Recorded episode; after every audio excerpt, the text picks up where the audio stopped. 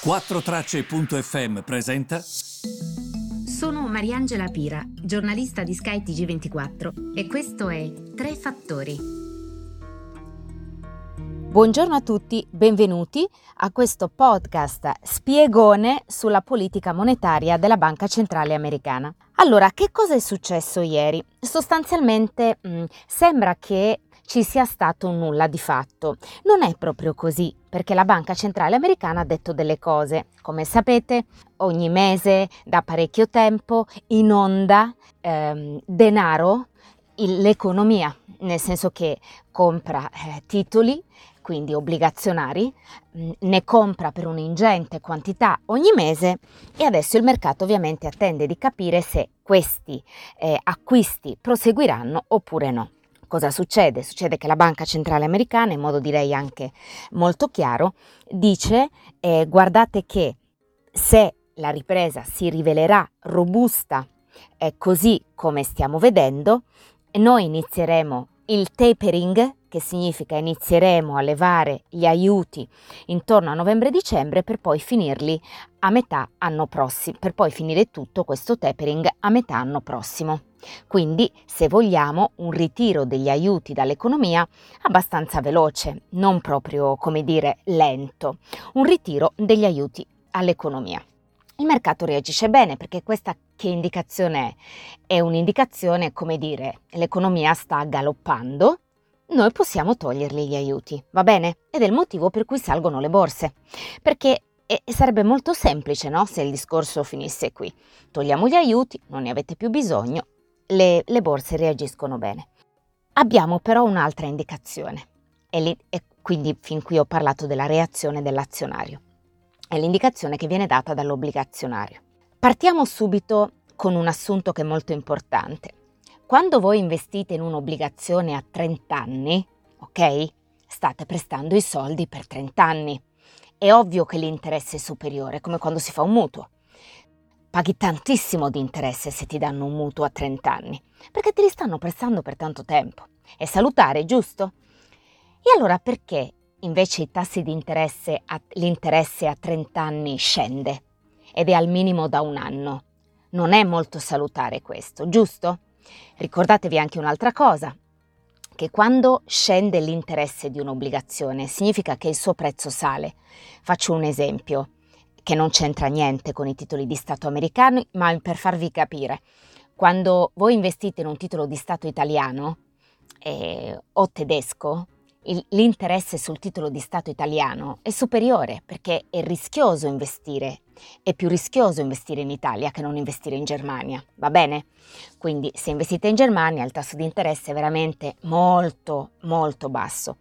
Per questo quando un'obbligazione a un tasso di interessi ai minimi, come il caso del trentennale americano, vuol dire che molti la stanno comprando, che comunque il prezzo di quell'obbligazione tutti vi si stanno rifugiando, quindi sale. Il suo rendimento scende.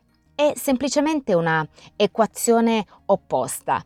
Se il prezzo di un'obbligazione sale, quindi quell'obbligazione è di valore, il suo rendimento scende perché tutti la comprano perché è sicura e infatti il rendimento che ti dà è molto poco, è veramente automatico così. Se però il trentennale americano ha un rendimento così basso, ripeto, quando invece un'obbligazione a così lungo termine dovrebbe averlo un po' più alto perché li stai prestando per tanto tempo, non fosse altro per questo, non fosse altro che per questo. Perché scende così tanto? Eh, perché ci sta dicendo una cosa, il trentennale è come se fosse una sorta di vedetta, di nonno, che guarda le cose nel lungo termine. Guarda oltre. Cosa si sta dicendo il trentennale americano?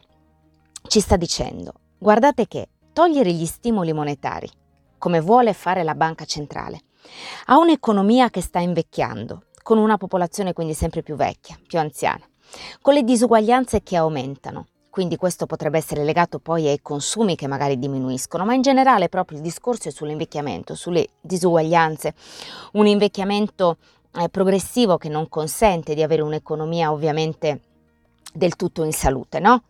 Quindi perché privare del tutto gli aiuti a un'economia come questa? È come se voi aveste un paziente anziano, 80 anni.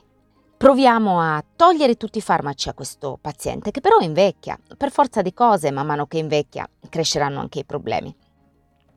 Quindi non potrai togliere tutti gli aiuti. Se sì, avrai un peggioramento dello stato di salute del paziente, che invecchierà peraltro, come dicevo, sempre di più.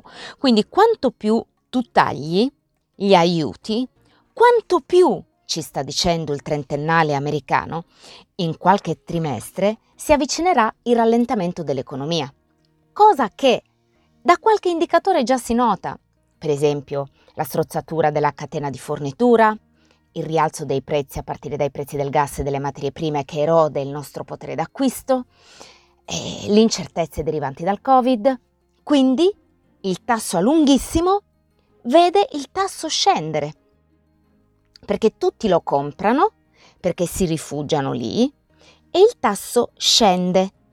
Il tasso scende perché ci sta dicendo attenzione che la decisione della Fed potrebbe significare che l'economia in qualche modo eh, tra qualche trimestre rallenterà perché non puoi togliere del tutto gli aiuti. Nello stesso tempo non puoi esimerti dal toglierli in parte perché stanno drogando l'economia, perché i prezzi sono molto alti e in qualche modo li devi calmierare, perché le cose da altri indicatori come quello del mercato del lavoro stanno migliorando, ma questa economia del tutto priva di supporto non può stare perché per un po' ne ha bisogno o altrimenti perde potenziale. E secondo me la Fed questo lo sa, lo sa che l'economia in questo modo potrebbe perdere potenziale. Ed è per questo che comunque ha calibrato anche molto il suo messaggio. Quindi la situazione è proprio questa, è molto interessante quello che ci indica il trentennale americano, perché il bond a 30 anni, fatemi chiudere di nuovo su questo, è un bond, ripeto, a 30 anni, un'obbligazione a 30 anni. Il tasso a 30 anni dovrebbe rendere di più, non fosse altro che tu presti soldi per così tanto tempo. Se scende, non è sano. L'obbligazione a due anni, a cinque anni invece sale il rendimento e voi vi chiederete perché.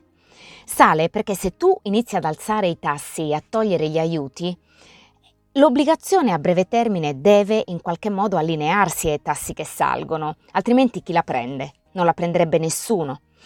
Ma quella a lungo è vedetta, quella a lungo ci dice che cosa, stanno, che cosa sta accadendo e come stanno cambiando le cose. Mi rendo conto di aver semplificato tantissimo, però secondo me è importante capire questi meccanismi perché altrimenti uno ti dice l'obbligazione sale, quello scende, ta ta ta, e uno non capisce. Invece le cose sono molto più semplici rispetto a quello che noi pensiamo. Quando si verifica un problema del genere, ci sta dicendo una cosa molto molto molto chiara. Quindi mi raccomando, è questo vi ringrazio di avermi seguito, spero di aver spiegato le cose con chiarezza. La cosa importante che voi dovete immaginare in questo momento è che eh, questa non è un'economia a cui puoi levare tutti gli aiuti, perché ci sono anche degli episodi non salutari, in particolare la tendenza verso la quale stiamo andando. Come vi dicevo, le disuguaglianze, l'invecchiamento della popolazione. Nel lungo termine, se tu togli gli aiuti, qualche problema lo provochi. Quindi probabilmente devi ben pesare le cose, un po' darli e un po' no, darli se se ne ha bisogno, nello stesso tempo però devi far camminare questa economia con le sue gambe, cosa che finora non ha fatto.